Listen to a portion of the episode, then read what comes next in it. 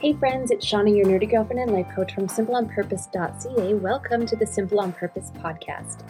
This is your bi weekly podcast where I remind you that you have enough, you are enough, and you do enough, and to just show up for the life you have and just enjoy the life before you. For those of you who are new here, welcome. I am a mom of three living in small town BC. I am a minimalist, a life coach, and I've been writing at simpleonpurpose.ca for a number of years now talking all about simplifying your home and simplifying your life and showing up for your life. As many of you have experienced, it's just been a weird week, hasn't it? Like, we are also at spring break here, so the kids are home. We are doing renovations, so my office is kind of spread out throughout the house. I'm recording in my bedroom right now with some different equipment, and we're all kind of watching to see what happens with the coronavirus and watching the news, watching the world around us and staying home. And for some of us, like our family, staying home comes naturally. We do it often, we live really simply. But for some, that can feel really uncomfortable. You want to get out there, you want to do stuff. That's kind of the way you've lived. So if this is the opposite, I can really appreciate how panicky that must feel and how stressful that must feel. And I don't want to turn this podcast episode into another narration on how we're dealing with it and how the world should deal with it because we're hearing enough of that. What I really want to talk about today is memories, making memories, and the kind of memories that we're making in motherhood. And I think it still fits with the changes that we're going through and the way that we have to show up right now in these difficult days. That we have this unique experience that will be a memory at the end. It will be something we look back on and remember. And how do we want to remember that? So, as many of us moms know, we have had seasons of parenting that have been hard and maybe even painful. Like I can think about just being at home with three kids under four and the hard days, the stressful days, managing babies and toddlers, and maybe going on a road trip and being emotionally scarred for life by that. And now that the kids are older, they're five, seven, and my oldest just turned nine. Um, there are still days where I am just so overwhelmed. Like they're fighting with one another. There's always toothpaste in the sink, always. Like what kind of people are we raising? And for some reason, out of all the winter gloves we bought this year, and we've bought many, there's only the right hand left. I just have a box of right hand gloves and toques. This is this is life now. but throughout my parenting years, there has just been this theme of stress. And the continual presence of stress over these years, they've really cemented my beliefs over time that I wasn't a good mom, or my kids are too challenging, or maybe I should just take up smoking and then get some stress relief. Like, I wish I was joking about that last one, but it crossed my mind sometimes that maybe that's a viable option for me to just chill out. Like, I was just running out of options. My toolbox felt really empty. I didn't take up smoking, by the way. But I shared a couple of years ago that I had this realization when we were doing the Life on Purpose workbook two Januaries ago that I just didn't really enjoy my kids. Like I loved them, but I wasn't like enjoying them, actively enjoying them. So I put myself on a journey that year to actively enjoy my kids and I'll link that post in the show notes, but it taught me so much. And it has especially taught me that I don't want this negative story of motherhood trailing behind me. Because as a mom, I want to keep seeking those perfect little moments in every day. I want to really focus on things that are amazing and available to me, even if they come amongst all of the hard and challenging things. I want my story of motherhood to be built up one positive memory after another so that when I am at the end of my hands on parenting, the kids are moving out, they're going off into the world, that I'm left with this tapestry behind me of inside jokes and adorable moments and simple ways that we found connection and contentment amongst all of this chaos and general mania of being a family of five. So I recently listened to a podcast interview with Meik Wiking, and he had written The Little Book of Hygge that I really, really liked. And he was talking about his new book, The Art of Making Memories. And memories, when I hear those that word come up, I pay attention because over the years I watched how fickle memories can be. In life coach training and in life coaching, we learn how our memories can evolve and how they can be shifted. Through comparing memories, like with my siblings, I realize how we can have different versions of the same memory because obviously I correctly remember who ripped up the comic book in the backyard. It was not me. And also, I just watch how my mom with dementia, how her memories are shifting and the tales of her past are slowly being stolen away. Memories are fascinating to me. And really, what's fascinating is that memories aren't facts. Memories are a story that we tell ourselves about an event. And science has shown that every time we recall a memory, we recall the latest version of the story. So over time, our memories, the stories we tell ourselves, they actually shift. And they say that we have the most memory around events that carry a big emotional weight for them. So, what's meaningful is that, especially in motherhood, the memories that I have carry the emotion associated with the event of who I was showing up as, of how other people acted, about how it, about what everything meant. So, if I have a negative experience and a negative memory about it, I will feel negatively about the event. Versus if I have positive experience and positive memories, I will look back on that event with fondness. All this adds up into the little stories we're compiling into one big tale, an emotional theme of our motherhood experience.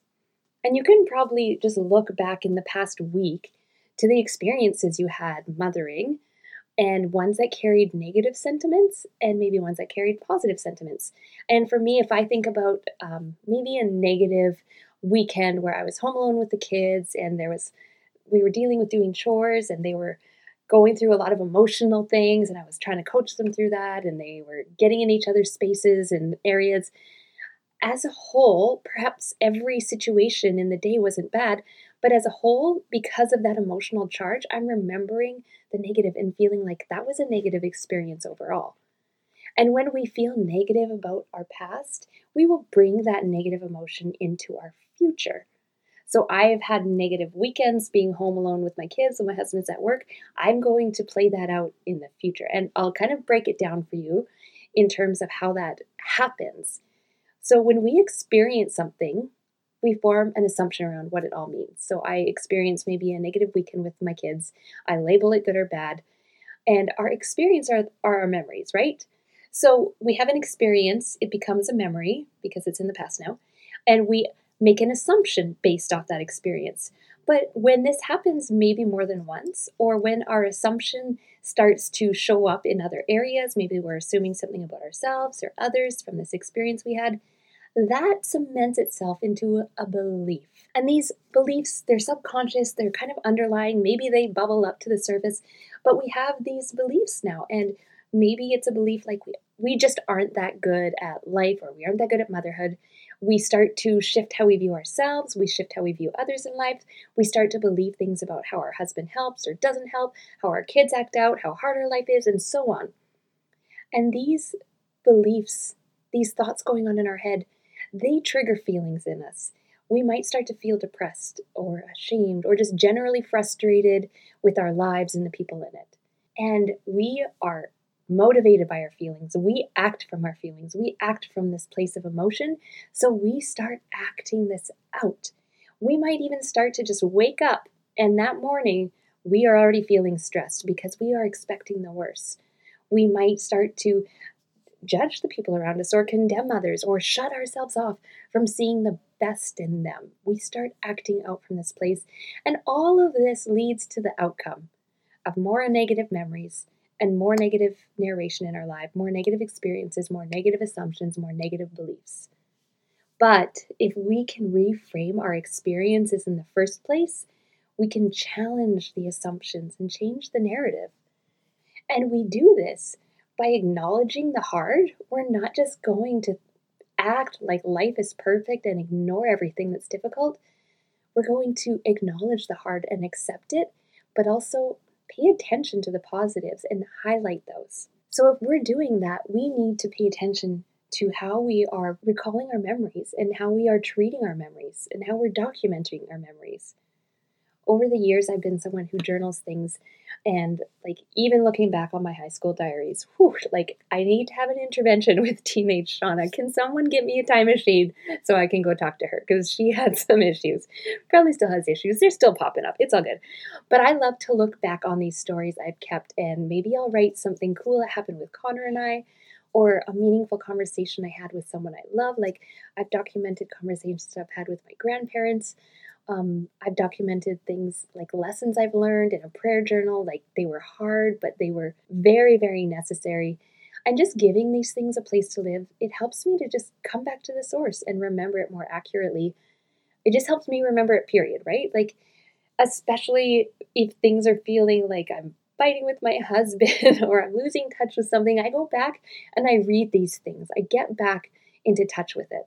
So I have this backlog of things to look on, but then I think about my mothering experience. And I've been working really hard on showing up for my life, on enjoying my life, on enjoying motherhood, on being really intentional with it, on seeking out the perfect moments hiding in every day. But what do I do with all that? I need to give it a home. I need to stop and mark these things I want to remember. Because the sad part is, I don't always remember them. You know, the stress and the tension and the discomfort, it often overshadows those special, tiny little moments, those little memories that we have. It's like a loud, obnoxious one man band upstaging a beautiful quartet of violins. And this one man band upstaging these lovely little moments that we have, this is normal. We remember the negative because our brains store information that will help us stay safe.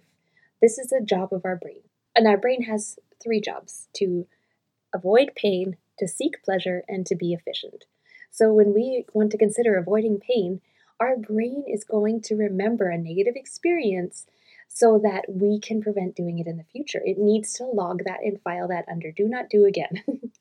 but on the flip side, when we can be really proactive about keeping positive memories in the forefront, they can have intense effects on our mental well being. There's studies that show when you recall a positive experience of just like joy and love in your life and how it felt and how it smelt and how the smiles on people's faces, all the little details, we feel good and our brain releases these joyful hormones. So I know I've kind of mentioned already in another podcast episode that I am really focusing this year on documenting my memories. I think I even shared a few special little memories that I've started to write down. I got myself a special little journal because I also just really love buying journals. and I am using this just for a year of great memories. And I want to have this place to return to. Like on really hard parenting days, I'm going to pull this out and I want to remember the inside jokes that me and my son just made up when we went for a walk, just the two of us. Or the cute words my kids are saying. Or the way that my son was karate chopping the ice today when we went for a big family walk, because he's just a general maniac. Audience or not, that's who he is. But I want to do all this so that I can start to live out from this positivity, from a history of positive experiences.